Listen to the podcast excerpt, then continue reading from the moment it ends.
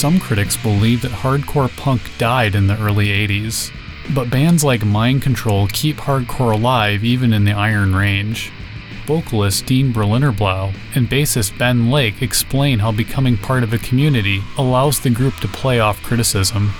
There's a lot of people, especially friends I know from school, who play off, you know, punk shows as just this one thing, this one small segment. Like the underground scene isn't just like punk, you know. It's just anyone who says fuck you to like the I'm great, pay me, give me all, all this like attention, which the underground scene gets, but it's like from I don't know, real people, people who aren't like shallow all the time the show is like it's just a safe place for you to just get your energy out. Like if you just had that shit week and you need a place to just get exhausted and have a good time with your friends and just, you know, be a part of a community.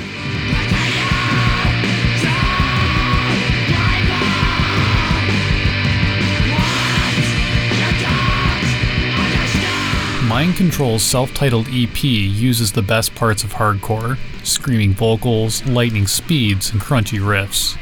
Better yet, five out of the seven songs on the EP are even under one minute. Although Dean and guitarist Nikolai Mikkelsen admit it's easy to label mind control, it hasn't stopped the group's evolution.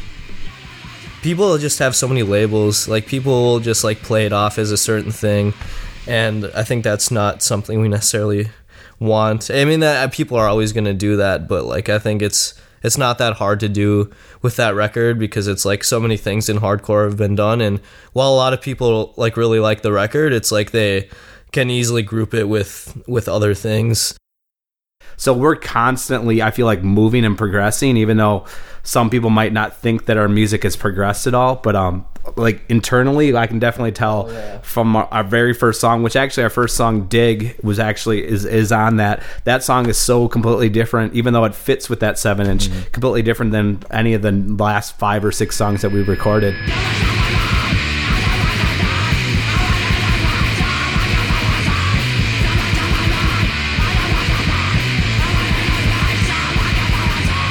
some musicians in the Iron Range see escape as the only way to succeed.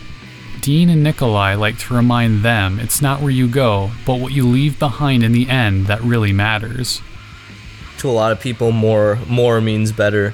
More happening in Minneapolis. I'm so bored of up here. So it's just like when there's a lot of new bands starting and a lot more people doing shit up here, then it's like you create create something like of your own where people don't feel the need to like be bored all the time yeah. or you know want to move somewhere else.